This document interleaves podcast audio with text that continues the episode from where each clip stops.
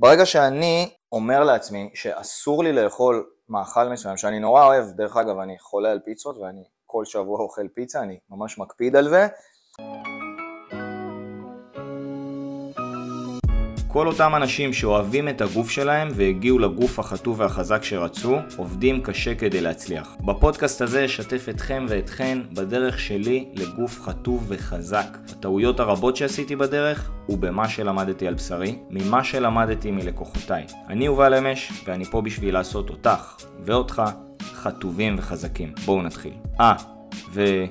שיהיה לכם יום בן של. אז בסרטון הזה אנחנו רוצים לדבר איתכם על ממה מורכבת בריאות. בריאות זה לא מורכב מרק אה, לאכול פיצה או לא לאכול פיצה, או אוכל מהיר או לא אוכל מהיר. בריאות מורכבת משלושה פרמטרים מאוד מאוד מורכבים וגדולים, וכל אחד מהם משפיע על השני גם באופן ישיר וגם באופן עקיף. אז הדבר הראשון שאני רוצה לדבר איתכם זה על הבריאות הנפשית שלנו. מה שזה אומר, שאנחנו לא איזה חולי נפש ואנחנו לא בדיכאון עמוק או משהו כזה, אנחנו בריאים בנפש. פרמטר השני זה בריאות פיזית, בה אנחנו נוגעים לרוב בייעוצי תזונה, באימוני כושר וכדומה, זה פעילות גופנית ותזונה. והפרמטר השלישי, שרוב האנשים לא כל כך נוגעים בו, זו בריאות שהיא חברתית.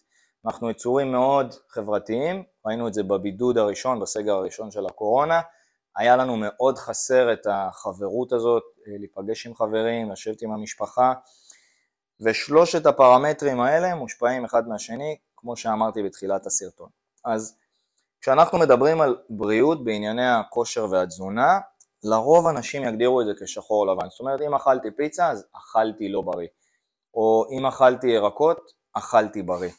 אני רוצה רגע להוציא אתכם מהקו מחשבה הזה ולגרום לכם לחשוב בצורה שהיא יותר מקדמת ויותר בריאה, במילה, במילה יפה. ברגע שאני אומר לעצמי שאסור לי לאכול מאכל מסוים, שאני נורא אוהב, דרך אגב אני חולה על פיצות ואני כל שבוע אוכל פיצה, אני ממש מקפיד על זה, אז ברגע שאני מונע מעצמי את האוכל הזה, ואני עכשיו אומר לעצמי, אין יותר פיצות, אין יותר מתוקים, ממתקי גומי, שוקולדים, כל אחד ומה שהוא אוהב, אני בעצם בטווח הקרוב רחוק עשוי מאוד לפגוע בבריאות החברתית שלי. למה?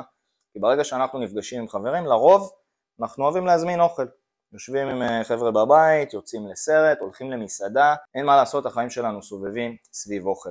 וזה אומר שאם אני אוסר על עצמי לאכול את הפיצה הזאת, אז יכול להיות שאני גם לא אפגש עם חברים. ואז מה שקורה פה באופן עקיף מזה שמנעתי מעצמי את הפיצה, זה שבעצם אני לא נפגש עם החברים שלי. לא נפגש עם עידן, לא נפגש עם אליאב, אני פשוט מונע מעצמי את הבריאות החברתית. ואז באיזשהו מעגל, המניעה של הפיצה תפגע לי בבריאות החברתית, מה שיגרום לי, עשוי לגרום לי, להיכנס לסוג של דיכאון קטן, גם אם הוא לא קליני, הוא לא מאובחן, זה מבאס, מה כל היום אני אשב בבית ואני עכשיו, רק בגלל שאני לא אוכל פיצה אני לא אפגש עם חברים, זה הזוי.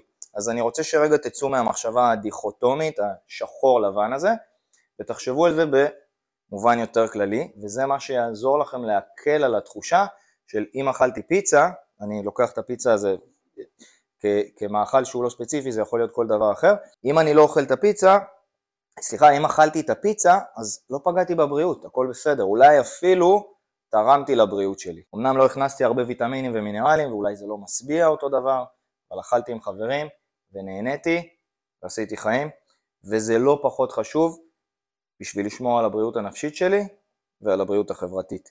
אז אם אחד מהמעגלים האלה ייפגע, סביר להניח שהשניים האחרים ייפגעו, וזה מה שישפיע לנו על הבריאות הכוללת.